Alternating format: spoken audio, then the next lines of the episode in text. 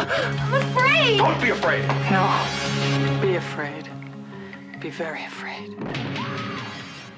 Welcome to Be Afraid, the horror podcast hosted by Steve and Steve. Today we'll be talking about Carrie, the 1976 um, Stephen King novel that was turned into a film. Uh, the film ad- adaptation was done by Brian De Palma. Brian De Palma, one of my uh, one of my top directors out there. Not not quite top top. He's not um he's no John Carpenter in my mind, but he does great in his own ways. Um, he, you might know him. He's done uh, Dressed to Kill, Scarface, Untouchables, uh, Mission Impossible, Blowout. He's got quite a resume going on down there. Um, Carrie is it was Stephen King's first uh, first film a- a- adaptation. Um, it was also his first novel to be published. Um, the story is of Carrie White, a shy, friendless teenage girl who is sheltered by her domineering religious mother unleashes her telekinetic powers after being humiliated humiliated by her classmates at her senior prom. Uh, I'll tell you, I, I didn't even go to my senior prom. I freaking like again like I I, I, I maybe kind of nervous in the back of my head that something like that might happen. I don't know, but um, so this it's fun. The funny story is that when uh, Stephen King made this movie, he was actually only paid twenty five hundred dollars for the rights to Carrie. So again, but King actually he ended up saying that he has no regrets making it because he felt like I said this was his first film uh, adaptation of one of his novels. So he said I was fortunate to have this happen to my first book. So again, um, I feel that's kind of like, kind of like e- even though she didn't direct it, she just starred in it. It's kind of like how Miss Jamie Lee Curtis only got paid I think like a thousand dollars something like that for starring in Halloween. Um, again, she's probably just happy at the moment that she had her name out there and that things were happening in her, in her career. But uh, this movie does not star Jamie Lee Curtis, but it um, does have a great cast, though. Great young cast, um, led by Piper Laurie, who plays the mother of Carrie. And Piper Laurie is the only, I guess, non non key young person in this film. Um, the young cast includes Sissy Spacek, Nancy Allen, who actually Nancy Allen married De Palma in 1979. So she was also in some of his other films because that's what happens. She was the um, I want to say she was a Sheri Moon Zombie of that time. So she was in uh, home movies, Dressed to Kill, Blowout, um, and also from what I always knew, Nancy Allen as a kid growing up in was RoboCop and Poltergeist 3. Um, those movies both came out in the late 80s. Me and Steve were actually just discussing how freaking hot Nancy Allen was back then. Oh yeah. And yeah, yeah, smoking in the words of Jim Carrey.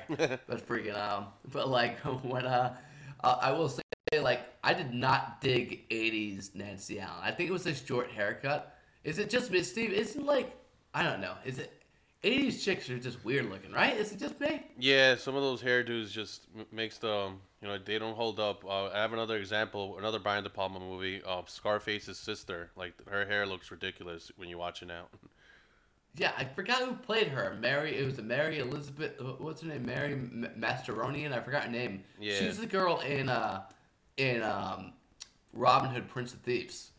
Oh, wow. and she plays Maid Marian, and she's not bad looking in Robin Hood, but again, she's a lot better than she is in Scarface. But you know what? Let's talk about let's talk about Scarface for a second. I mean, it's related. It's Brian De Palma, so Oh, yeah. fuck it.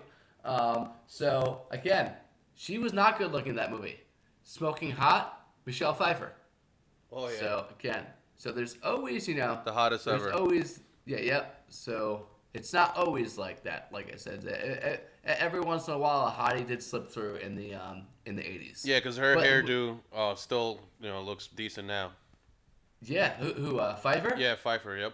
Just normal. Hair. is smoking hot, and she's like 60 now Yeah. or something like that, and she is damn well good. She she was good looking in Scarface. She was good looking in Catwoman. Batman. Yeah. Catwoman. She was good looking in Dangerous Minds. Oh, yeah. Um, and she's still good looking. Like I said again, like I don't know if it's um I I just started watching. I was telling Steve I just started watching um the League. That show is terrific. Um, and one of the guys is a plastic surgeon on the show. So again, so I don't, I don't know. That's why Michelle still looks great, but she fucking does. Um, but rounding out that cast, you had PJ Soles, Miss Halloween, there. Yeah, John Travolta. Um, this was Travolta's first major film role, and he only got it because of his role on Welcome Back, Kotter, which again I haven't seen that show in forever, but I remember remember thinking it was a pretty pretty damn good show. But uh, so this came right before Grease and Saturday Night Fever and all that, and then you had William Katt, um, who you might know from the House movies, and Amy Irving, who Amy Irving is listed as a as a main character in this movie. She is who she she plays Sue, and I think Sue is kind of like a character who's she's one of those. You always have those people in your high school that like hang out with the bad kids, that like the troublemakers, but have a heart. Yeah. And she was like that person where it's like, all right, well, I kind of grew up with these kids, so I'm friends with them. But again, I'm not going to sit there. I'm I'm still going to try to make Carrie's life as good as I can, you know? And, Yeah. Um, again, so I, I liked her character. She she reprised a role later on in um, Carrie to the Rage. And also which- beautiful. She's also gorgeous. Yeah, no, she's yeah, yeah, she she's still beautiful. Uh, well, she was 20 years ago in The Rage. I haven't seen her recently. Um, she could have taken a um, what's her name? Who, who who's the girl from um, Top Gun? That Kelly McGillis. so she could have she could have became Kelly McGillis. I don't freaking know. Poor Kelly McGillis. You're always using her as the example of uh, not aging too well. You think Ke- Kelly's probably our only listener? We're, we're, we're, we're gonna lose that pretty soon. But uh, she, she, she's heard into her or Shelley or Shelley Duvall. yes. but uh, we'll see. Um, but it's funny, William Katt and Amy Irving, both of these movies were. I'm going to shut the hell up in a second, give T- Steve some time to speak. But, but William Katt and Amy Irving, um, these films were George Lucas and De Palma were both. Um, they were filming and auditioning. They were auditioning for Carrie and Star Wars at the same time. So Irving and uh, William Catt both auditioned for the roles of Princess Leia and Luke Skywalker. Oh wow. And another funny thing is the roles between Carrie Fisher and Sissy, Space, Sissy Spacek were originally supposed to be flipped around. Sissy was supposed to be Leia, and Fisher was supposed to be Carrie. But supposedly, Sissy, uh, supposedly Carrie Fisher would not uh, do a nude scene, and so they switched the roles right at the very end. But uh, Miss Fisher denies that and says that um, that's total bullshit and that she she would have loved to do a nude scene back then. So uh, again, both of them, especially, I think Carrie Fisher's more beautiful than uh, Sissy Spacek, but they're, they're they're both good-looking women. Don't get me wrong. Um, yeah. End of the day, though, I always like Carrie. Um, it's one of my favorite Stephen King adaptations. Um, not my favorite. Um, I like The Shining better. I like It better. There's a there's a handful of movies that he's done that I like better, but I thought this was a solid breakthrough for like his first movie going into it, and like like we just talked about, uh, De Palma has always been great, and he, again, De Palma is one of those '70s to me is the best era for film. Like I said, it's just um, best actors. You got uh, I, we, we went over this before. You had uh, you had Duvall, you had Pacino, you had De Niro, you had Meryl Streep, you had Christopher Walken, you had Nicholson, you had all these people coming up. And the, the directors, you had Carpenter starting off, you had De Palma starting off, um, Lucas. George Lucas, yep, um, Spielberg. So again, like this was just like again, and, and this was like kind of um, I want to say because it it wasn't like this is the first step into modern film. I think modern film kind of became it began like the '60s, but this just took it like one step further. I don't know. Uh, but uh, so again, Steve, two questions. How'd you feel about this film? And like I said, I want to say my favorite Stephen King adaptation is The Shining. What do you feel about that? Like, what, what's your favorite Stephen King film? Um, uh, probably if, if you want to count it, the miniseries. Actually, no. I the- don't. Yeah, no, No, you I'm don't. uh, The just Shining is number one, and then it, the miniseries, and then I'd put Carrie because um, I really absolutely love this uh, more than Pet Sematary and Cujo and the other ones. Not that those are bad in any way. Uh, I just think this is a very, very well made movie, and I'll give Brian De Palma another compliment on top of being uh, from that elite class of 70s directors.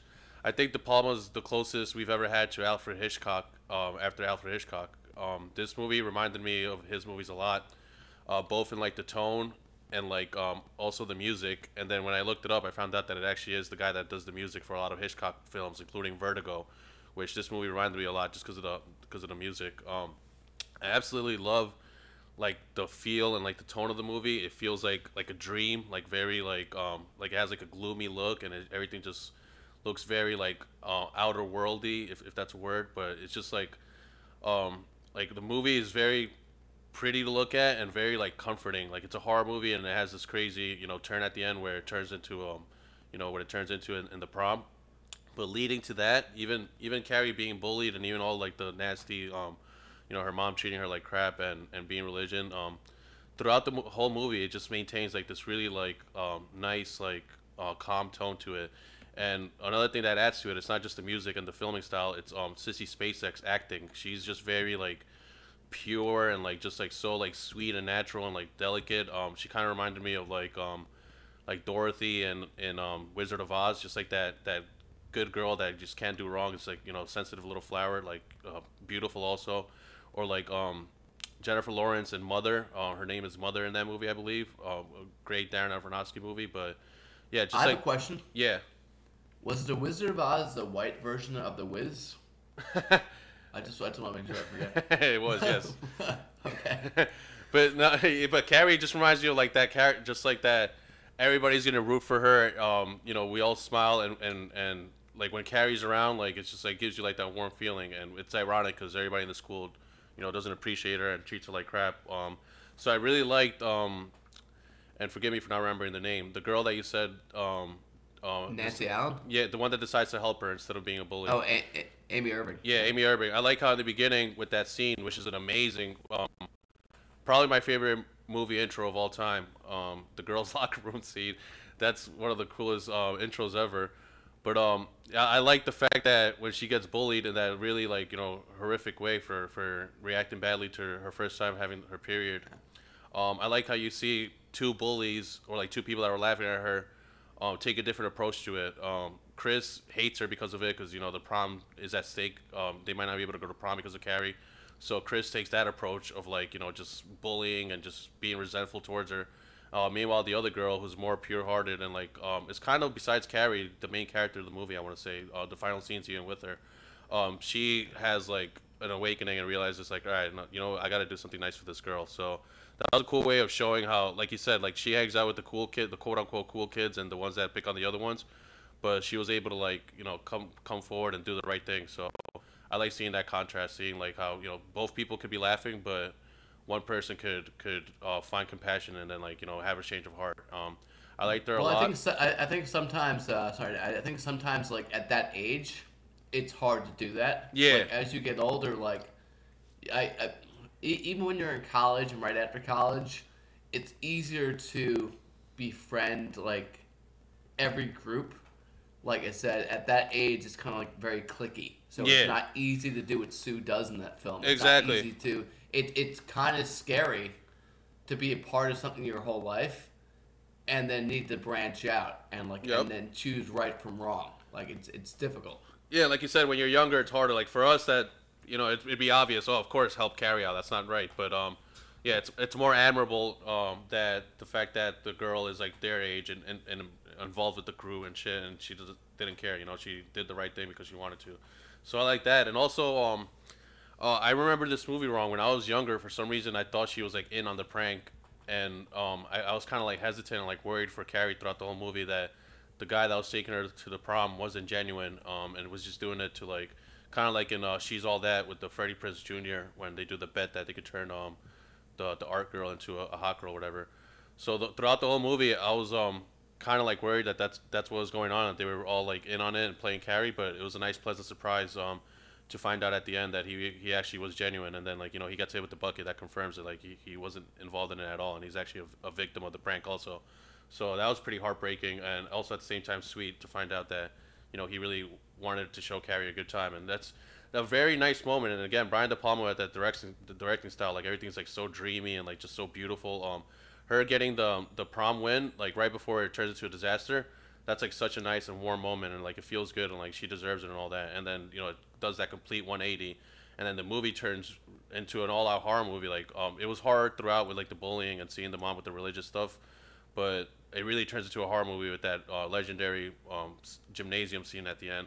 And I especially like the the split screen and like the cool like um, little camera tricks and just stuff that De Palma was doing that uh, you didn't really see that much in the 70s from what I know of. So um, yeah, just in general, this movie, um, all the credit goes to well everybody, but and I think the the tone was done very well, uh, consistently with both the acting, uh, the cinematography, the music, and the directing. Everything just came together to make it like a very like dream-like movie. And then when it, it does turn into a horror movie at the end, it, the, the payoff is just so much better because you know it, it turns into like an actual horror movie, and throughout the whole thing, it was like nice and like and warm. So I appreciate a movie that, that has a nice consistent tone and uh, builds suspense, and at the end, um, you know, it pays off with like an epic scene. So I love this movie from top to bottom. And also, we're talking about how, how hot all the girls are. Um, Nancy, Chris, whatever, all of them. The gym teacher was also absolutely gorgeous. I thought she was such a great character, um, not just in looks, but she was a great actress and also had a good heart, just like the girl that wanted to help her. And another one that I was a little worried that because I hadn't seen the movie since I was a kid, I was like, is she in on this? Is she like you know somehow like a, a bad teacher? And then it confused me at the end because um, she, she really wasn't. Um, she wanted what's best for Carrie, but um, you see her laughing at the end. But I think that might have been uh, in Carrie's head. What do you think about that? Was the gym teacher really laughing? Um, I don't think so. She wasn't. Yeah, because that would have made that she was so yeah. into her the whole movie. That would be against her character. Yeah. Um, again, like uh, I I liked how Carrie kills her at the end too. Yeah. Like again, like it shows that that, that no one's really safe. Um, uh, I I think the key word that you said there was suspense. Mm-hmm. The, the only thing, like, and you said you compare. It's like that's where he compares the most to uh, the suspense and the filmic itself to um, to Alfred Hitchcock. Yeah. Um, it it there's been there's been different ways of shooting that Hitchcock has done in the past um, that you've never seen before, like in Vertigo and stuff like that. Uh, but um, again, it's the same thing with this, like you said, with the cut scene, with like the split screens and stuff like that. Um, with the uh, di different angles and different shots in in Carrie, especially during the um, during the end the end gym scene Yeah. again that, that that's someone just going out there and it's just uh, it's kind of like also kind of like Carpenter. It's like that's what makes them great filmmakers. Like when Carpenter filmed filmed Halloween with like with the uh, with the dolly shots and stuff like that. Like Oh, yeah. the, um, and stuff like that. It's just like just it makes it unique. Um, it's taking a risk. Like I said, when, when Carpenter did that, that that w- w- I forget what they call it, the, the pan something, um, w- w- with the uh, with the shot in the beginning. Yeah. Uh, w- when he did that, um, that was the first time that's been done. So you're kind of like, uh, and you don't really saw like split screens and stuff like that, like in Carrie before, like you just said. So it's taking a risk, and it's it worked out. And um, again, th- there are scenes in this, like again, like with let's say with uh, Hitchcock, with um, with the with the bathroom scene, um, in the in The Shining mm-hmm. you you've never seen that before. Um, that, that, that something like that was never shown on screen before. Um, with the, I, I I don't think there's certain things like in you never I don't think you ever saw anybody getting stabbed in a shower before like that and Yeah. seeing it go down like that. Just like in this, like um, I know you said that this scene was big to you because I, I know Steve actually had the opening scene that has actually happened to Steve in real life. But um, so but like but like the period scene in in the am I allowed to say that? Yeah, of course. Okay, I know cer- certain things I can't say, but like, but that scene in the movie, like, um, they, they, um, again, something so screwed up, and just the way they film it with the music going and with her washing herself, and again, like, there are certain nude scenes. Like, I was watching, I was watching some horror movie the other day, and I was at, at you know, I was I was watching Dracula the other day, uh, the 1992 version, Bram Stoker's Dracula, Mm-hmm. and they show they show breasts and stuff in the movie, and um, they show it just again, it, but they show it because it has to do with the film and it's supposed to be art. There are some movies like slasher movies where you just see stuff because like, all right, we need to see tits, you to see breasts or whatever. Uh, so again, um, so when they do that, that's in there, and that's just for like shock value, sort of. Like I, I, I want to say, or just to get teenage boys in there. But a movie like this, You know, you actually see um, you actually see her um, you see Nancy Allen's um, you, you see her uh, her genitalia in, in this too. Yeah. So you, you, see that and then um, so but that was weird because I, I totally forgot about that and you see that in the opening scene.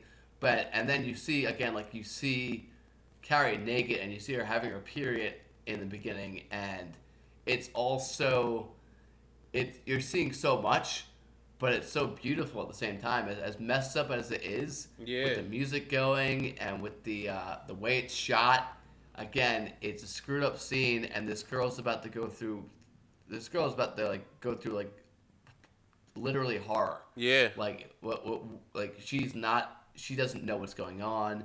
She thinks she's like dying over there. And just the way De Palma goes at it again like i said it's just a great opening scene. And in a way this kind of reminds me of scream a little bit.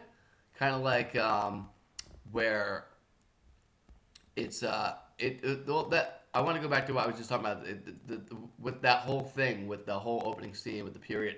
Um, it shows a theme in the movie too, where there's a very, very big theme in the movie about fearing change and being different. Yeah. So again, like her changing her life and her mother not her mother not agreeing with it and being different from the other kids. Again, that's like all very big in the movie. Um, and like you were saying before, you could see Amy Irving's character Sue looking at Carrie in the scene and just feel for her and how scared she is.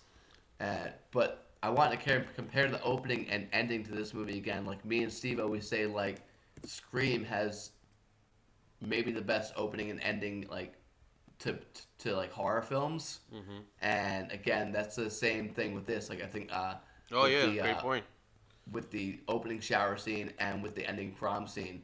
Um, probably not as I, I like Scream better, but again, like I said, but I will say, I will say in the in the art way, um, De Palma is probably a better director than Craven. Oh yeah. But again, but like again, but that was just an incredible opening scene, and the ending scene again, terrifying. And all, all, all these kids, they, they, they tried to redo it in the Rage Carrie two, and it was. Yeah, You, you- said you watched Carrie two. No, I haven't. Um, Carrie two, the ending takes place at like a high school football party, um, and they do it, and they do it well. It's fun, but it's just not the same feel. Um, but the, the, you, you know this movie is good too because you know this movie is great because it gets hi- so highly recommended by like Tar- Tarantino said this is one of his favorite movies ever. Um, Scorsese said that he saw this movie three times in the theater. Wow. So when you get when, when you're when you're in that kind of class and people are again and people are just willing to say that stuff and willing to go see a movie so many times and um, even like we said, Sissy Spacek did a great job. Oh, yeah. Uh, it surprised me that I don't think Sissy Spacek went on to do much. Like I know she was in JFK, I know she was in a couple big things, but n- nothing like nothing crazy. She she didn't become like a Meryl Streep or Diane Keaton. She's like an But, Anthony uh, Perkins that Norman Bates was such a big and iconic character that um, even if he did other smaller stuff, that that role enough Yeah. makes him an icon. That I'm role trying to think of who she's married to. Like she's married to someone famous, I think. I think Um, uh, at this time, I'm not sure if right now, but when this came out, she was the the wi- uh, the wife of the art director. So the art the art director got her the job. Well, not well. yeah, I think he, yeah, also because she auditioned and killed it. I think he also worked on uh, again, like I said, they were auditioning for uh, Star Wars at the same time. I think that the Yeah. art director also worked on Star Wars. Which is really cool Um, to think about. Yeah, L- Linda Blair actually auditioned for the role Carrie, but she ended up turning it down because she didn't want to be typecasted. Oh wow. So again, uh, yeah, yep. And Farrah Fawcett auditioned too, and she dropped out because of scheduling conflicts with Charlie Angels. Oh. Um, Farrah Fawcett, what blew my mind, um, to get off track for a second, Farrah Fawcett, when she died, I remember feeling terrible for her because she died. I I guess she died in like 2010, 2009, whatever it was. It was the same same day that Michael Jackson died. oh so wow. remember, So like- nobody. Wow. Nobody cared. Like I remember like hearing about like on the I was like listening to the radio on the way to work. This is when I was like two years into working at Applebee's and like I was driving to work and I remember like everybody talking about Farrah Fawcett dying. Then like three hours later, Michael Michael Jackson died, and I didn't hear a single word about Farrah Fawcett like ever again. So like I felt kind of bad, but I don't, I'm sure she didn't mind. I I- I don't think she knew much about it. But, uh, yeah, You're going you're going around like, come on guys, she died. Does anybody care? yeah. And, and I'm sitting there acting like I know a lot about Farrah Fawcett. I know she was on Charlie's Angels. I've never seen it before. And Um, speaking of Charlie's most- Angels, um, that's Yeah. how I felt when when Bernie Mac died. I felt like nobody gave a shit. I was going around like, hey, does no anybody know that Bernie Mac died? I feel like nobody cares. Yeah, uh, for, I, I wasn't again. I wasn't a huge Bernie Mac fan. I, I, I cared, but like it wasn't something that affected me. Um, but like, but I'm, I'm sitting there literally going like, what do I know Farrah Fawcett from? Like Man of the House with Chevy Chase and uh, Jonathan Taylor Thomas. Like I said, that that's like the only thing that came to my mind. It's like, all right, well, I, I, I guess Michael Jackson had a little bit bigger of a career. yeah, yeah. A little bit. No, but yeah, the, the keyword that you were using before, that's actually the perfect one uh, when I was trying to describe how dreamlike and like how just like how beautiful this movie is. It's just art, you know, it's an artistic movie, uh, which is also why it reminded me of Hitchcock. So, um, yeah, Brian De Palma um, deserves credit not just for being so close to Hitchcock um, in, in uh, directing style, but his range is just unbelievable. We were talking about his film- filmography right before this. Um, like if I told you, like if I told somebody that doesn't know much about movies that the guy that directed Scarface is also the guy that directed Carrie, they'd probably look at me like I'm crazy. But he directed that and also Mission Impossible, which is completely different than those two movies. So. Uh, Brian De Palma is uh, one of the most artistic directors I want to say because um, that's exactly what this movie is artsy. It's like the music is like a nice like symphony, like um, very well made. Um, the cinematography is just like beautiful. It's like a, a painting. Like it's like so nice to look at. The uh, the acting is just like theater acting. So the whole movie is just very artsy. I want to say, and that's a great thing actually. And I want to say again, like he's talking about like, the other movies. Like, he, he, if, when when I think about Brian De Palma films, there are scenes just to stay in my head. Like, I, I want to go over some like Mi- Mission Impossible. The helicopter. The scene where he's going down Oh, yeah, into yeah. the room and the Yep. wire and the sweat's dripping off him. Legendary. And again, like that just sticks in my head. I haven't seen that movie in like years and years and years. Um, probably since I was like a teenager. Um, the scene in Untouchables. Steve, have you seen the Untouchables? Uh, Sean Connery. Yeah, yeah. Yeah. Like there's two scenes that like the, the, the, the scene the scene with the stairwell and the baby carriage going down the going down the stairs. Yeah. And that scene and the scene where De Niro's walking around the table with the baseball bat giving his baseball analogy and he bashes the guy's head in. oh yeah. Like again, that like sticks in my head. And then um Scarface. Say hello, my little friend. Yeah, Scarface, the whole scene, like the whole the whole movie. Yeah. But like the, this the guy's whole on scene another level. Yeah. Yeah, well, the globe with the world is the, the, the world is yours. It was the world is yours, right? Yep. Yeah. And then like the scene where like again with the chainsaw scene in the bathroom, and like uh, Dressed to Kill. Um, great, great, uh, great dolly scene in that movie with uh in the um in the museum. That's a movie And- that I and- never saw, but uh, that supports what I'm saying because um, I've actually heard that that's a very Hitchcock-like movie, Dressed to Kill. I have to see that. Yeah, no, it is hundred percent. And again, like the, the scene where like with the um, and the whole movie just keeps keep, keeps you guessing. Like you you, I think even the second time I saw it, it was weird. It was like I was like, who the, who's the killer? Like I said, like I, I've seen it, and like I still I still didn't get it. And then like um, the scene with like there's like a scene with uh with, with, with uh, someone's killed by like a razor blade switch knife or something like that, like inside the inside a inside a um inside an elevator Yeah. and like all these scenes and like like we were talking about the Carrie scenes before he just does a great job just ha- I, have that stick in your mind Yeah. it's just, it's, it's just gorgeous but I, uh, I want to go on a little rant about uh, John Travolta because um, I think even though obviously he he made millions and was a big box office uh, success, whatever, I still think he's underrated somehow. Um, because he's not brought up enough when talking about the greats. Like I feel like they, they bring up like Paul Newman, uh, Leo DiCaprio, like you know like uh, actors like that. Maybe like Gregory Peck or just like when you hear about like the, the top actors that like just killed it in cinema for a bunch of years, I feel like Travolta doesn't get brought up, and this guy's filmography is just as diverse as Brian De Palma's um, work. This uh, Travolta has done it all. Um, Grease, incredible. Like, do I need to say anything about Grease? Uh, Saturday Night Fever is a really good movie that a lot of people probably dismiss and think it's just like a, a dance movie, but if you watch that, it's actually a very good, dark, and like you know, very cool uh, coming of age story. Um, Face Off, my favorite action movie of all time. Him and Nicolas Cage who are perfect together. Uh, Pulp Fiction, freaking like John Travolta, I think is like if I if I had to like pick um like let's say I, I wanted to be an actor and I wanted to model my career after another actor, uh, kind of like how The Rock is doing with Arnold Schwarzenegger, how he's trying to be the new Arnold and like model uh, the movies he picks based on that. I would be like a Travolta because I completely respect his range and just all the roles he's done. And Carrie's another one that shows how good he is because um, when I when I put Carrie on, I hadn't seen it since I was a kid, but I was expecting them to to be just like in Saturday Night Fever because it was around the same time that it came out. So I'm like, oh, let's see Travolta in another movie around that era, and like I already knew what to expect, thinking he'd be you know just that guy again. But no, he was a completely different guy, and he did a great job playing like an asshole and like that bully that you know would have no problem with slaughtering a pig and going through with this very like mean prank uh, um, against Carrie just because you know a girl gives him blowjobs and he does whatever uh, for her. So he was a really good like um, you know bully that does the dirty work, and he came off very well as somebody that doesn't feel compassion. He wasn't just like you know going with emotions like oh it's just John Travolta being you know uh, a bully in this movie. It's like he actually got lost in the role. So.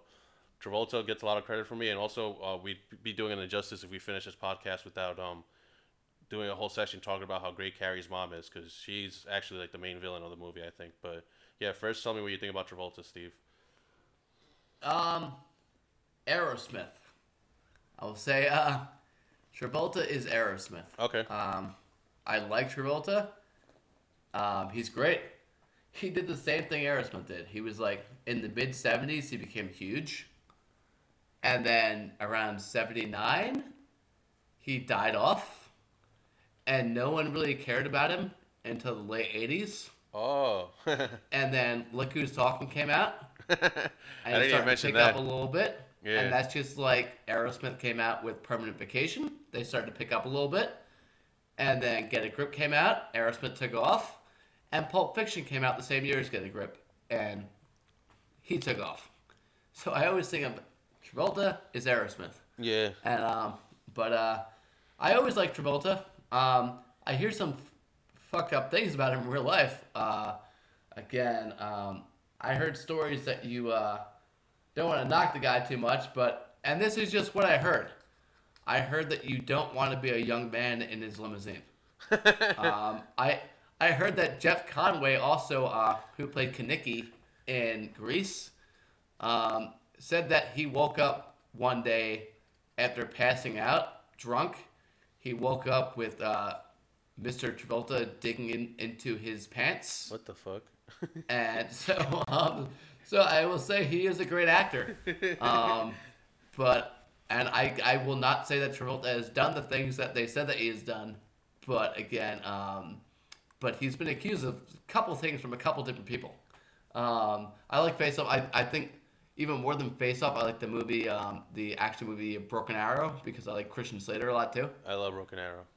Um, I will say, He was a great villain in that. yeah, no, amazing. Um, again, I, I don't think I know he's made a god awful movie. I heard uh, Battlefield John Earth. Gotti. What? No, Oh, okay. Battlefield Earth too. You know, it's funny.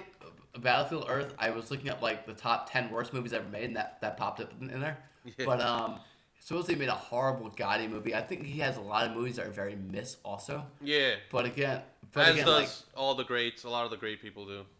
yeah, especially later on in the career. Um, but again, I, I do think he's a fabulous actor. Um, again, so his personal life, I, I just want to throw out some some knowledge on his personal life over there. Even though, like again, don't take my word for it. I might just, but people might be wrong with their stories. Um, I mean, yeah, one, so to, to end his personal life on a lighter note, um, that we do know, the guy's a great pilot, and he owns his own planes and has like his own runway in his fucking backyard. It's just insane. Yeah, that's all. Again, like to, uh, I would never want to be a again like a pilot. Uh, like again, I would just be so afraid of like something going wrong. Like in a car, like there's, I would feel like there's maybe some way I can get out something. Not always, but like in a pilot, you you're just going down.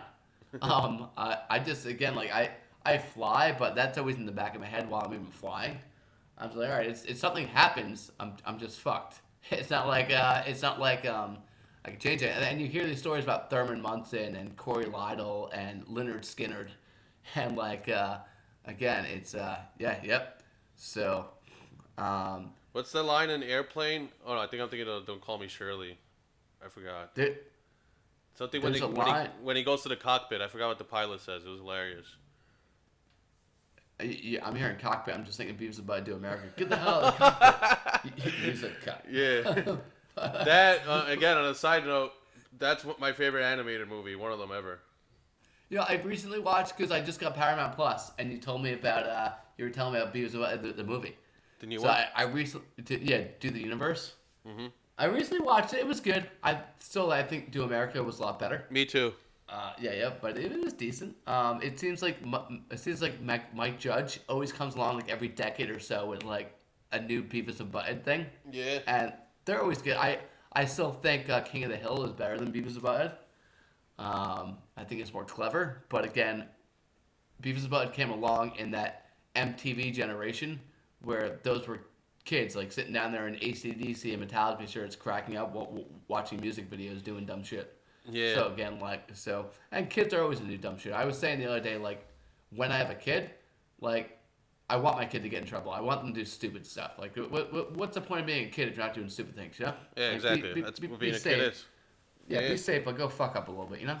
But uh, speaking of So- uh, ACDC, um, this movie, and I wonder how you feel about it. I don't have a problem with it. I actually like it. This movie had like a big uh, disco and hippie kind of theme to it. Um, not just how they dress, but like, um, you know, the dancing and the the the, the, um, the dance at the end of prom. And I heard Stephen King. Well, we're Oh. talking about Aerosmith, but ACDC, okay. Yeah. Um. Um. Okay. Freaking. No, you did mention ACDC though. I think. I think whatever. Did but I? yeah, seventies music in general. Um. Stephen King has said that that he thinks that the movie doesn't hold up that well because of the, the 70s and the hippie theme but I, I think that's stupid because you can't really say a movie doesn't hold up based on how it looks now compared to you know when it came out because when this came out in the 70s that wouldn't be a critique of it because that's just how people dressed and looked in the 70s so That, Uh, that's true. yeah. Uh, So I, I'm not- said the most. I don't think he dislikes the movie, but he just said that it doesn't hold up for that, and I'm calling BS on that because I don't, I don't think you could, you could say a movie doesn't hold up just because people don't dress that way anymore, you know? Well, I think the most '70s part of the movie is when they're getting ready for prom and they're going to try on the tuxedos. Oh yeah, and like uh, and if you know, talk about the music like just like last house on the left and mother's day i always feel like half the music not really disco but half the music in this film are like uh, it just sounds like adult film music and like uh, again Yeah. and this is uh, it was used in this uh, during the detention scene when they're all doing the uh, the, the outdoor gym de- detention yeah, and again, um, I love that scene too because like it's funny because like um, kids seem to think kids seem to think that they always know like best, like they're gonna get away with crap, and sometimes they do. So, so, sometimes they're smart and they know, but Chris is like, all right, well, I'm just not gonna do what you're telling me to do. And the biggest threat you can, like, there's so many horrible things that could happen in the world. The biggest threat you could tell to a 17 year old girl is, okay, that's fine, but now you're not going to the prom. and like, and again, it just, you just saw her like piss her off. She's like, I'm going to get you. And like, it's like, all right, like, it, it, it's funny. It, it, that as evil, as evil as Chris is, it shows that she's still just a dumb kid. and like, the, the, the gym teacher's like, all right, I know how to hurt you. There you go. yeah, because she's so like, you know, hot that you forget like, yeah, this is actually still a little girl, you know? 'Cause back in the day they used to get um these older either that or their hairstyles, but she does not look like a, a high school girl to me in that movie. But yeah, that's a good point. As soon as you see her get mad about the prom threat, it's like, all right, this is clearly a, a 17 year old girl. And um, just like the the locker room scene, I love that detention scene because all the girls like in the shorts, and it's like they all just look so hot. And then even um, when the gym teacher's yelling at Chris and they get like up to each other's faces, that like I'm sorry, that part turned me on. That was that was really hot, and I was like kind of hoping that like they'd get closer, but then she smacks her, and I thought that was really funny because um you don't see that you'll never hear about a teacher hitting a kid nowadays. We've all paused these scenes at the correct spots teenagers. There we go. Uh, um, do you know if that's true in the '70s? Teachers really did hit kids because that's that's pretty Oh, I'm sure they did. I, I hear stories from my aunts and from my, and from my parents that like, just right, straight up smacked you, her. You're having it bad. yeah, but um, but uh, I feel like um, with this uh, uh what's he gonna say? This- But, uh, but by the way, all this stuff we're talking about these girls, they're 17 in the movie, but they're certainly in their 20s in Yeah. real life. So don't think of us as sickos. But yeah, yeah. But uh, No, and Yeah, just in like- general, the movie has a very feminine. Like this is a female movie. Like this is a a movie about being a female with female actresses. Um, Brian De Palma, I'm surprised directed it because you would think a female directed it. Um, I mean, females could tell us uh, how how accurate that is, but yeah. yeah, I think it did a very good job at portraying, um, you know, the fears of, of change, like you said, with the period, um, girls' reactions to the proms, uh, what matters to them. Um, it showed very well how a girl could get a guy to do anything, kind of like in Jennifer's Body, how um, um, Megan Fox was able to kill all those people because she was a hot girl and she could just lure them anywhere, like without question. Very underrated movie. Yeah, without question, a guy will just follow her wherever. You know, he's not gonna question. Oh, a hot girl wants me to go with her over here. Boom, and then he gets killed. Uh, they did that very well too with John Travolta. You know, basically being um, you know Chris's uh, dirty work guy because all all she has to do is like you know hang out with him and, and blow him whatever, and he, he's willing to slaughter pigs and do this shit to Carrie. So a lot of really. Do you really, really need anything else? what. Do you really need anything else? exactly. Can't blame the guy. I, I'd slaughter pigs too. For Yeah. But um, but um, yeah. Just in general, it's a very uh feminine movie, and and it like shows the female perspective very well. And like you said before, they don't show tits and like um nudity just for the sake of it for the teenage boys. It's like that locker room scene.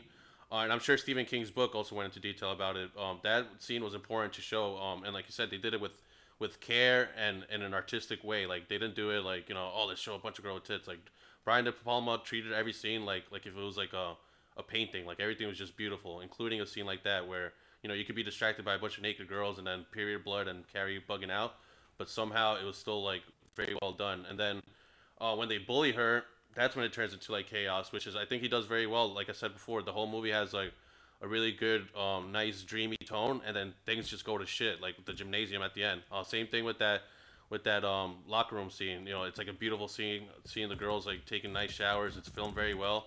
And then when Carrie bugs out about the period blood, it just turns into like pandemonium. Everybody's screaming, laughing, pointing at her. Uh, also, very funny how PJ Soles never takes that hat off and is always uh, chewing gum. I thought she was very cute in, in this movie, including in the prom. She even had a, hat, a hat on. So, yeah, just um, in general, this movie has just has is very good at having like that tone that that keeps you like like you know like in a dreamlike state, and then out of nowhere just flipping everything upside down, and then just uh, shows chaos and confusion and like fear very well. So, yeah, Sissy Spacek, great in that scene. Um, everybody's great in that scene. Um, yeah, love this movie. Well, two things. Uh, talking about like a dreamlike state. Um, the the real end of the movie, like the end end of the movie. mm-hmm. Again, I was talking about this film like similar to Scream in some ways. Uh, again, similar to Carpenter and and uh, you said similar to Hitchcock and Shooting in some ways. Um, the end of this movie has a nice Friday the Thirteenth vibe going. With Oh the, yeah, uh, yeah. No, with this came out first. Ending. Yep. Yeah. And again, I think Sean Cunningham, when he made Friday the 13th, kind of looked at this. They want like a Carrie type ending. I think Cunningham has said that too. yeah. And you just see the hand shoot up. And like, again, that was like, you talk about, and, and you said it like, like, like, like I said, like, like the dream-like. mm-hmm. And like, it's very dream-like. It, it, it again, like, uh, just having the arm shoot it, shoot, shoot out of the ground. Perfect example, because that scene is terrifying. The, uh, that ending scene is everything that we've talked about so far. Um, very dreamy, very beautiful, nice music, pretty, warm, um, you know, heartwarming, whatever. Seeing her go to the grave, being nice. But then it says that nasty thing on the grave that the bullies wrote. Carrie, um, whatever, I forgot what they wrote. They wrote a profanity in it. Something super inappropriate to put on someone's gravestone. So it's like, um, it has the music, everything's so dreamy, and then you see just that nasty thing written there. So it's like horror in a dreamlike state, uh, but it's still somehow a beautiful scene. Uh, it's very, very kind that she's doing that, going to see her, and then boom, a hand comes out. Again, it's a nightmare. Turn complete 180. It goes from a dreamlike state because that scene is still beautiful even when the hand comes out. Um, even with the fear, with the with the scary stuff being on the screen, it, it maintains a beautiful tone. Like um, and I read that the way they did that scene to make it dreamlike because this was all a conscious decision this wasn't this didn't come out like i said before everything came together perfectly to have that tone Um, it didn't just come out that way by accident. Uh, in order for to make that more dreamlike, they filmed it, it. First of all, it was actually Sissy Spacek's arm that came out. It wasn't a stunt double. Um, she actually put her hand through the dirt. So what they her? yeah, so they yeah they buried her. I don't know how they did it, but they buried her alive, and, and she did this scene, and she was able to hear them um, say action. But yeah, she That's why I never saw it in, in, in any movies ever. yeah she's still buried. She's still under there.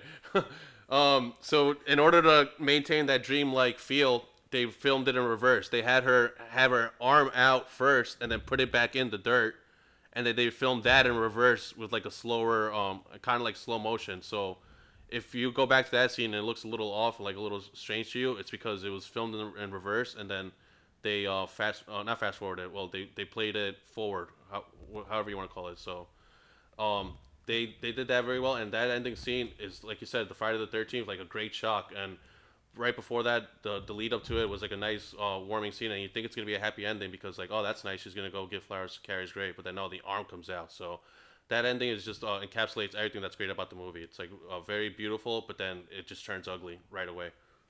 You know, they, they, they did the same thing in Nightmare on Elm Street, too. Oh yeah, with the arm, that one looks so cheesy With, though. with him coming. Yeah, it looked cheesy because it was like a blow up doll or something that, that, that they pulled through. yeah, it looked But, horrible. Like, but, like, again, but they. Wes Craven didn't want to do that ending. Yeah, no, I, I, I know. But uh, but the, it's the same idea though, where it's like, all Right. everything's peaceful. It was all a dream. Blah blah blah. Oh, yeah. And then friggin' like, and then like, the that happens, and then the hood comes down, and the hood is the uh, is Freddy's like the the uh, the uh, green and red. I was is, is Freddy green and red or black and red? I think it's green, right? Green, Like but that that is a that is a known like Mandela. That's a known Mandela effect though. Uh, people Yeah. think that it's black. Yeah, yeah. But uh, but like I That's an excellent example though, because I. I uh, that's um first of all the Friday the Thirteenth thing. That's definitely an homage to Carrie. Oh, that's a kind of a straight up rip off actually, uh, which is okay because it's done pretty well too in that I think. Um, but then she wakes up and it's a nightmare, right? In, in Friday the Yeah, she, Thirteenth, she, she wakes up in the hospital. And then, and then, Carrie uh, also. and then- yeah, it's just the same. Yeah, thing. yeah. Yeah, so uh, the only thing Nightmare didn't do was the waking up and finding out the dream thing. But in Nightmare, that's an excellent point. I didn't notice that that it did have like that that peachy, um, uh, you know, everything's fine, happy ending tone, like kind of like over the top, like uh, borderline cartoony, like how exaggerated it is. And then boom, Freddy's arm comes in for that jump scare, and it's even though it's a blow up doll, it's pretty effective. So that's straight out of Brian De Palma's book. Um, you know, uh, comforting you and and and making you think everything's fine, and then boom, just like the gymnasium scene too, which is so iconic now. Yeah, no, I'm, I'm trying to think of freaking uh, what's her name? Um, the girl who played Alice in Friday the Thirteenth. I'm trying to think of her name. I'm looking up right now. Uh, I'm not gonna. Here it is, portrayed. I I, I know this too. A- A- Adrienne King. I was about to say freaking um, what's her name? Amy Steele from the second one. but uh, but Adrienne King dies in the second one. Like she she wakes up, it's all a dream, and she's like, no, but he was there. Blah blah blah. And um, and then she dies in the beginning of Friday Thirteenth Part Two. So, but yeah, gr- gr- great, great film. Um, I wanted to bring something back. You were talking about like how like it's wrong for not wrong for him to say it, but we disagree that King, uh, what King says that it has like that '70s feel and kind of ruins the movie. Yeah, Um, but it, in a way, again, like I was saying, this this movie, e- even though like a lot of our like the, it's kind of like watching Dazed and Confused. I, I, I feel like a lot of these high school movies, even Carrie, like take me back to high school. It, it reminds me of The Breakfast Club. mm-hmm. And like again, you have your cliques. You have like again, it's all the way that they're dressed, all this stuff. Like it that you could definitely feel it being like. If I see the Breakfast Club, I know it wasn't filmed in the year 2000. yeah, But watching it now, I could still say that like when I was in high school in 2004, I could still relate to these movies. yeah. Um, I actually like them more when when it's a time like capsule, like when they look like that that era. I think that that, that Yeah, adds yeah. to it. But just to clarify, he didn't say he doesn't like the movie. He just thinks it doesn't hold up because of that. But of- how, it's the how, worst movie ever. how could you not like this movie? And that's also very interesting that it's the first adaptation um, from Stephen King, and it's a perfect one. And I would say this is what set the tone because if this one failed, um, who knows if Stephen King's career might have went as far as it did, um, and who knows if they would have kept making adaptations of his books. So, Carrie crawled, so um, The Shining, Pet Sematary, Cujo, all of them could could uh, run. And I don't know though, because like ha, ha, how are you gonna like read the book The Shining and not want to make a film ad- adaptation out of it? Yeah, that's a Like, great uh, point. And, and the thing is, like, even with uh, we're talking about like how disturbing like um like the the scenes in some of these movies are, and that King has those in his books too. There's a lot of stuff in Stephen King's book that they can't put on screen. like on, on And it, the we- gangbang. we- yeah, we, we talked about it, the gangbang. Um, they're freaking. Um, that actually, what, what you just said just reminded me of. You, you, you remember Old School? Yeah. I'm He here for the his He goes, "I'm here for the gangbang." Yeah. but uh, but uh, there's so many scenes and like so many fucked up scenes that again, Stephen King says that the most horrifying thing that he ever wrote. I never read it. Um, he said that they cleaned it up for the movie was Pet Sematary. Like he said, just like the ideas going through his head at the time because he was so drunk and so high at the time.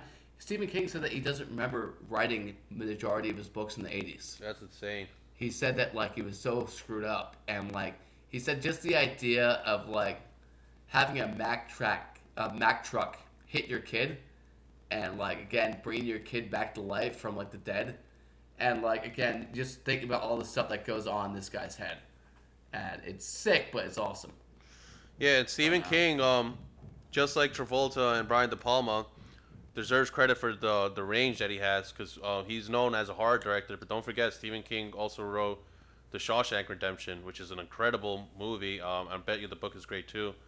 Um, but yeah, King and um, is very good at, at just you know branching out. And another movie that, that this reminded me of because you said it reminded you of uh, Dazed and Confused. Uh, it reminded me of Mean Girls a lot. Um, because of the Yeah. bully, yeah, the girl bully reminded me of Regina George a lot, and then um, like that scene that I said I liked when they're all doing the the outdoor detention in, in the gym shorts. That that girl's smoking hot too what, what's her name the one that was on party of five um, Regina, uh, her friend. No, uh, her friend in the movie. What what's her name? Um, I'm gonna look up. Uh, Party of Wait, are you talking about Mean Girls or Carrie? Mean Girls? Um, was that girl's name? Um, Gretchen? She plays the. I think so. She played the youngest sister on Party of Five. Her name her name is Lacey Chabert. Yeah, her. Yep, she's um, Yeah. she's Eliza Thornberry's voice in in uh, the Wild Thornberries. Yeah, yeah, no, but she I think I think she was also in one of the um, maybe uh, Black Christmas movies or something like that. Yeah, she was the hottest Uh, Mean Girl. She was also in uh, not another teen movie. She's the one that, that they, they give the slow motion walk intro to when she goes in the party. When they're like, Yeah. like everybody, uh, we have to wait a second until she walks all the way through. And if anyone deserves a slow motion walk, it's her. yeah, yeah, But she's she- smoking. But she was uh, again. She's um. Oh, she she plays uh. What's her name? She she ends up being um. Jennifer Love Hewitt from Can't Hardly Wait, right? Yeah, yeah, yep. But yeah, that that that gym scene reminded me of Mean Girls. Um, just the the the female uh, tone, like I said before, like it's a very feminine movie. Um, I would actually consider this a chick flick, uh, kind of. And when it comes to movies, like just um, like if you want to make a genre, like I guess, I don't want to say female empowerment because I don't know if this is really a female empowerment movie, but just a female movie. Uh, I think this is number one. This is the greatest movie about females ever. Chick flick. We need to start this episode over again, Steve. Sorry. Yeah. but I, I I agree. Yeah, yeah. This is this movie's borderline, um, like, kind of like, um, actually, I, I can't even say it, but they they show so much nudity in it that it's kind of like like uh um an adult A film. P word? Yeah. yeah. it's like an adult Oh, film yeah. almost. Yeah, yeah. But uh, what's it? I freaking Nancy Allen. wh- When she made the film, she didn't even uh, she didn't realize how like evil the characters were supposed to be. oh yeah, a lot of them She- thought it was supposed to be a comedy. Yeah, and, and what's her name? Piper Laurie that played the mother thought it was comedy too. She was like, "I'm so over the top." Like She was being hammy. Yeah, but like again, that that was like with Nancy Allen. She was saying that like she didn't realize it until she thought that her and and uh, Travolta were just two bickering morons, and that they were there for comic relief. Until she actually watched the movie, she's like, "Wow, we're really fucked up." And then um, Piper Laurie was saying again, like she said that she was so over the top that it was comedy. But I think it's like that, like like you said that that's one of the most terrifying things in the movie with uh, with the whole religion stuff and with Piper Laurie. And Piper Laurie was actually one of the teachers in um, in the faculty. So she, Oh, she, wow. she was the Yeah. faculty. She, she, she was a little he- heavier set. She was older. She, she's the one where uh, where um, she locks the door on. Uh, she, she's wa- running away from the coach in the beginning of the movie. Yeah. in, in the school. Um, but uh, so Piper was what was I getting at? But oh, so again, that was one of the first things with religion that ever made me feel really uncomfortable watching this as a kid. And if I, again, and religion is uncomfortable to me. Like I said, um, I remember going to my friend Maxwell's bed and breakfast birthday, um, maybe about five six years ago, and the person that house we were renting from was a recovering alcoholic. Hmm. So she had all this. I mean, God bless her. Hope the woman's doing fine. That's awesome. Like you again, like getting yourself back in the right track. But that doesn't change the fact that it's creepy. Yeah. When like I'm looking all over and there's different notes all over, like 30 different notes in one room that says like Jesus loves you, you will find your way. Like s- s- stay with him on the right path. I honestly thought sleeping at this bed and bed breakfast that this woman was hiding in the house and like kill us at night. but like, uh, but like, not like God, God bless her. Like a, a, anyone doing the right thing to make the right choices in their life to try to make themselves better and the people around them better, I, I give much credit to. But again, but that was uh, that was that. Um, was gonna say Sissy Spacek. She she went over the. Uh, she uh she in the movie when they filmed it, they filmed the prom scene I think for three or four days, and she never showered. She just left the blood on her at all times. So again, that's her going into character. Oh wow. What the hell? Yeah, yeah. I noticed the uh, the name of the high school. I was watching the high. I was looking at the high school name while watching it. It's uh, Bates High. So, little Norman Bates. And um, uh, to connect this to Scream, uh, what am I gonna say about the blood? Wha- Uh, with the blood. Yeah. Um, what are you gonna say about the blood to connect this to Scream? Uh, corn syrup. Yeah. Yeah. it's just like they use some pig's blood and Carrie. Yeah, yeah. I, I, I can't believe you almost just made me look like an idiot. I, I can't believe I forgot about that for a second.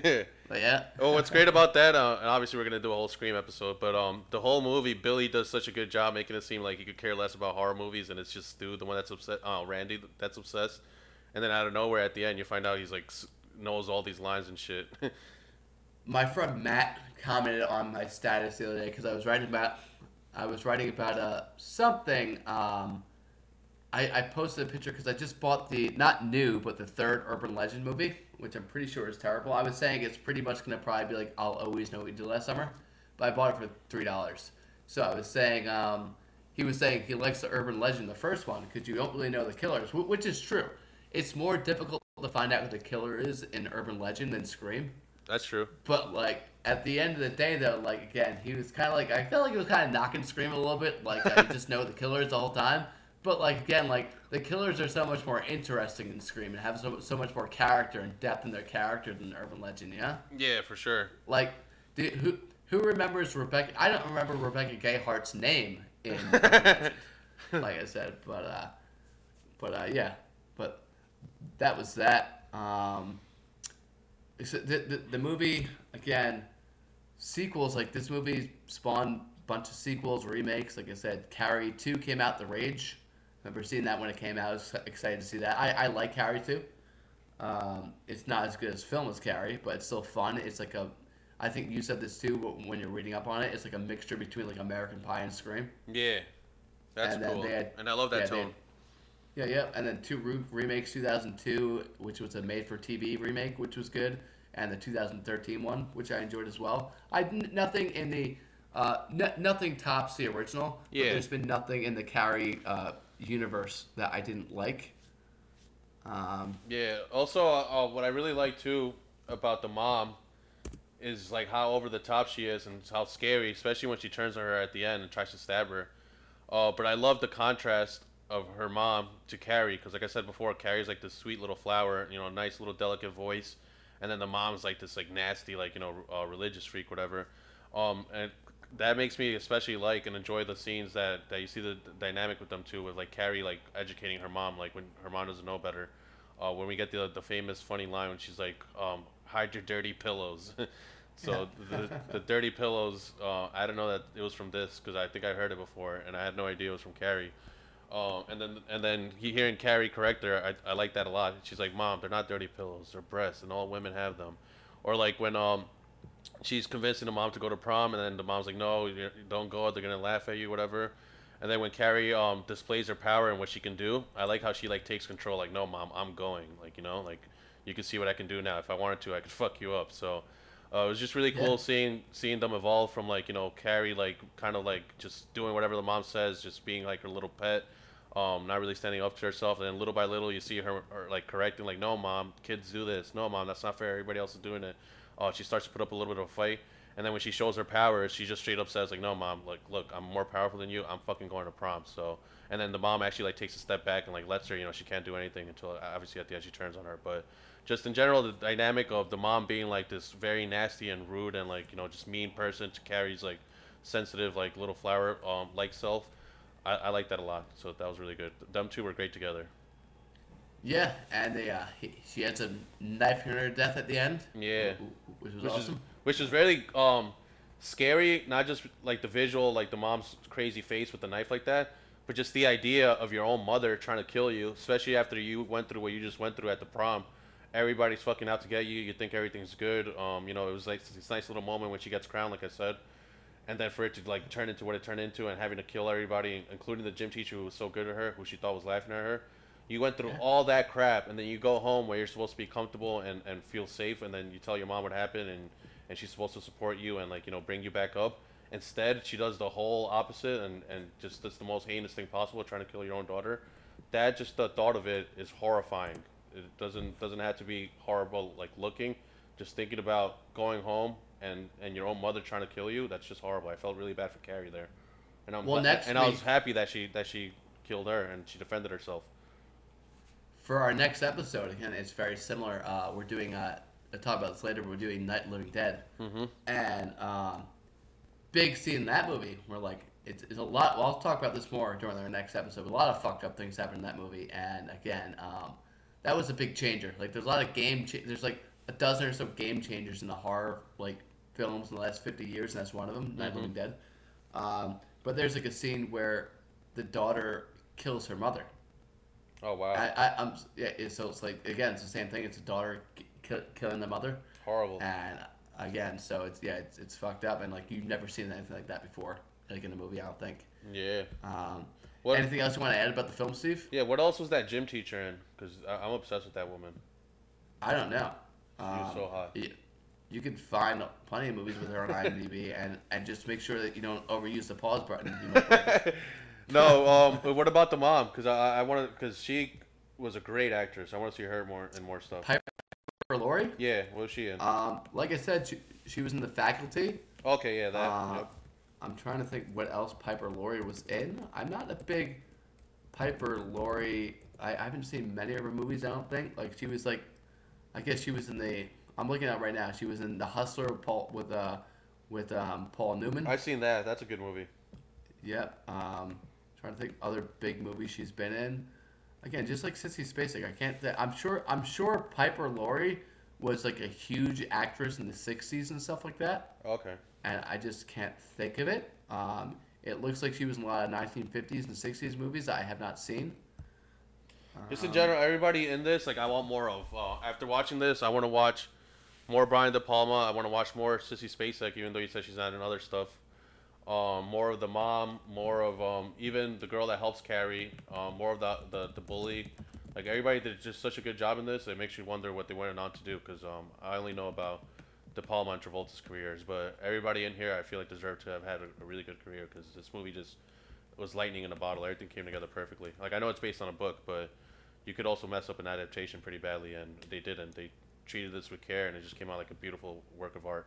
That's what this movie is. I don't want to say Spacek wasn't like in a lot of movies. Like I'm looking at her filmography, she's in a lot of movies. She is? Just a lot of movies I haven't heard of. It's like I don't think she was in many like um, in many blockbusters. Yeah. Like uh, she, like I said, she was in JFK. Have you seen JFK? That's a great movie. No, that's actually on my list of movies to watch. Yeah, and JFK is Oliver Stone. Yeah. But uh, JFK, the cast, um, let me go into it for a second. Amazing cast. It has uh, Kevin Costner, Kevin Bacon, Tommy Lee Jones, Gary Oldman, Michael Rooker, Jesus. Sissy Spacek. Um, what's the? Um, I'm going off memory now. Um, Joe. Is it Joe Pesci in it? Uh, J- Joe Pesci's in it. Um, uh, what's his name? John Candy's in it. Walter Matthau. Jack Damn. Lemmon. All right, I'm watching that tonight probably. Yeah, yeah. W- Wayne Knight from um, you, you, know who Wayne Knight is? yeah, Dra- uh, Space Jam, Jurassic Park, Yeah, N- Newman from uh, Seinfeld. Seinfeld. Yep. I Yeah, fucking so love again, like- Seinfeld. That'd be That's a- completely off topic, but just imagine we did a Seinfeld episode. That'd be hilarious. Yeah, yeah. I just started watching this show. I was never really into it. I just Yeah, started me too. watching Uh, it. that's a show growing up. I didn't get it. I'm like, what the hell? And it'd always be on. And I'd be like, why? Well, please, no Seinfeld. And I'd be mad that Seinfeld would be on instead of what I wanted to watch. And then as I got older, like I would see like little snippets of it. and I'm like, oh, that was pretty funny. That was pretty funny. Until eventually, I'm like, all right, I like this show. Yeah, it's hilarious. Um, I- um, like I said, I did, it used to always be on after The Simpsons. so like, I, I would be with my friends who were a few years older than me, and they always wanted to watch Seinfeld after. I just leave. I just leave wherever we were. I'm like, I don't want to watch this shit. But uh, but um, oh, Donald Donald Sutherland's in uh, JFK.